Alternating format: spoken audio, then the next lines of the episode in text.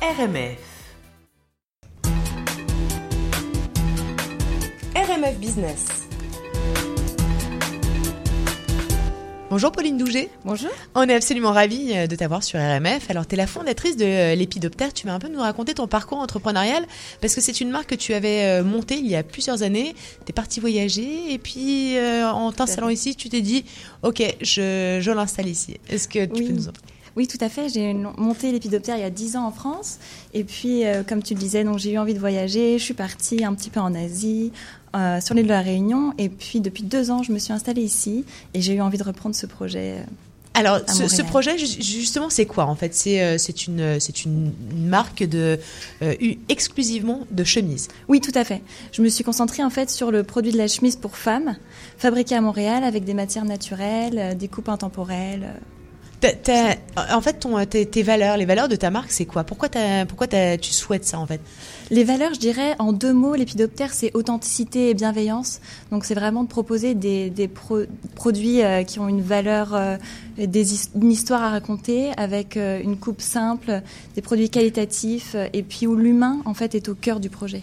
Ok, c'est des chemises. En gros, t'as voulu créer des produits. À l'inverse du jetable aujourd'hui, oui. Parce qu'on s'entend bien que dans le textile, il y a un enjeu écologique extrêmement important aujourd'hui. Donc, tu produis à Montréal, tu produis du local et tu veux surtout que ce ne soit pas des produits de consommation à quelque temps. En fait, c'est des intemporels. Oui, tout à fait. En fait, j'avais ce problème-là en tant que consommatrice, c'était de trouver une chemise qui puisse aller dans le temps, que ce soit par le style ou par la matière, qui tienne dans le temps. Et j'avais envie de proposer dans mes collections donc, des produits qualitatifs et puis qui puissent se porter dans 10 ans, 20 ans... Ok. N'importe où. Est-ce que tu peux nous donner 2-3 modèles pour nous expliquer un peu ? Alors, j'en connais parce que je suis allée les voir, mais oui. Est-ce que tu peux nous en décrire 2-3 ? C'est toi qui les dessines ? Oui, je crée la collection et puis j'ai une patroniste qui m'accompagne dans le développement des produits. On a une chemise par exemple qui s'appelle Anouk. C'est une chemise toute simple avec beaucoup de détails et de finitions. Donc on essaye de faire des coupes très simples, très épurées, mais on va mettre le détail et le sens qualitatif du produit dans les finitions, les encolures, les bas de manches, les plis dans le dos, etc. Ok. Tes challenges dans l'industrie du textile, c'est quoi ici ? Les challenges, donc comme on le sait, l'industrie du textile, c'est une des plus polluantes au monde, donc il faut essayer de réduire son empreinte environnementale. Donc l'idée, c'est de produire en local déjà, donc de faire participer les mains de Montréal, le savoir-faire de Montréal, et puis de proposer des matières qualitatives, encore une fois, qui tiennent dans le temps. Est-ce que Montréal est totalement prêt justement pour ça, à peut-être mettre une somme plus importante dans un produit qui va durer dans le temps, qui aura une empreinte écologique beaucoup, beaucoup plus faible, etc. Est-ce que c'est Oui, je pense que les gens sont de plus en plus conscients de l'enjeu environnemental dans la mode, et notamment à Montréal, il y a une vraie ouverture et une vraie envie, en tout cas, du consommateur de consommer intelligemment et raisonnablement, oui, je pense. Et le fait que tu sois française, est-ce que ça a un impact sur le métier du textile ? On a l'idée de la française, justement du savoir-faire français, et notamment aux États-Unis.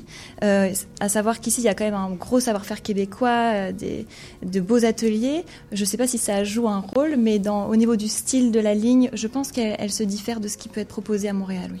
Ok. Est-ce que t'as des projets futurs pour ta marque ? C'est quoi Est-ce que tu veux te sortir de ton monoproduit ou au contraire rester dedans puis étendre tes lignes ?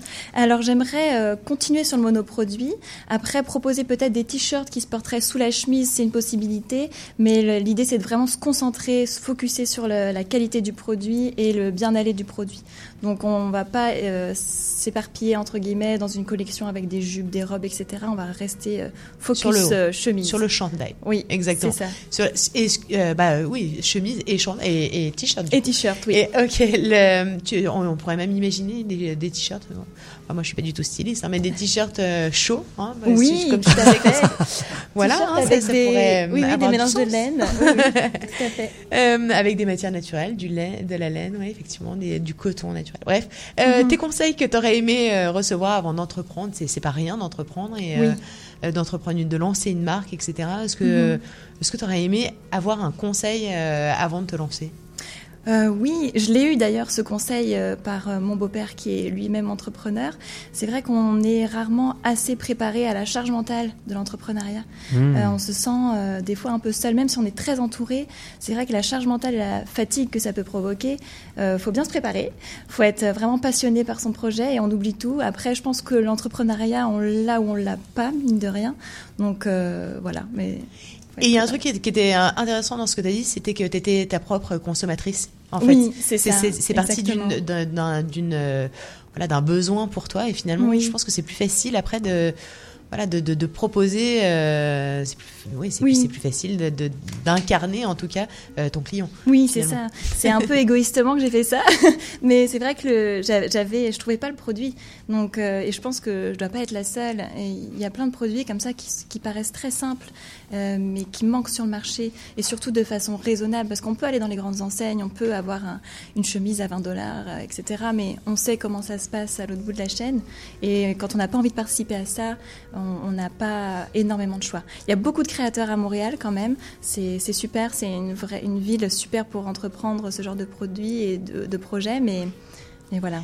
Alors justement, en parlant de prix, parce que du coup tu parlais de chemise à $20, est-ce que tu peux nous donner un peu un estimé de tes tarifs ? Les chemises commencent à $135 et vont jusqu'à $190 en fonction de la complexité et de la matière de la chemise. Okay. Et tes tailles, tu vas de... Les tailles, on va de XXS à XL. Ok, d'accord. Donc, oui. Écoute, qu'est-ce qu'on peut souhaiter pour la suite ? Ça continue.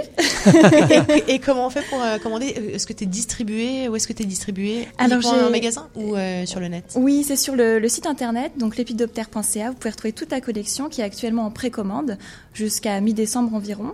Ensuite, en fait, on va mettre en production les commandes qui ont été faites. Donc, on inverse le système de production aussi. C'est ça qui est intéressant avec le projet Lépidoptère, c'est que je vais pas... C'est de la slow production. Oui, c'est ça. On va pas produire en amont des quantités astronomiques de chemises si on ne sait pas si elles vont être vendues ou si elles vont servir même.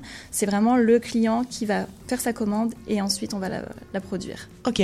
Lépidoptère, lépidoptere.ca. Écoute, je te souhaite le meilleur. En tout cas. Merci beaucoup. Et, merci de m'avoir accueilli. Merci à toi. Merci beaucoup, Pauline Douget.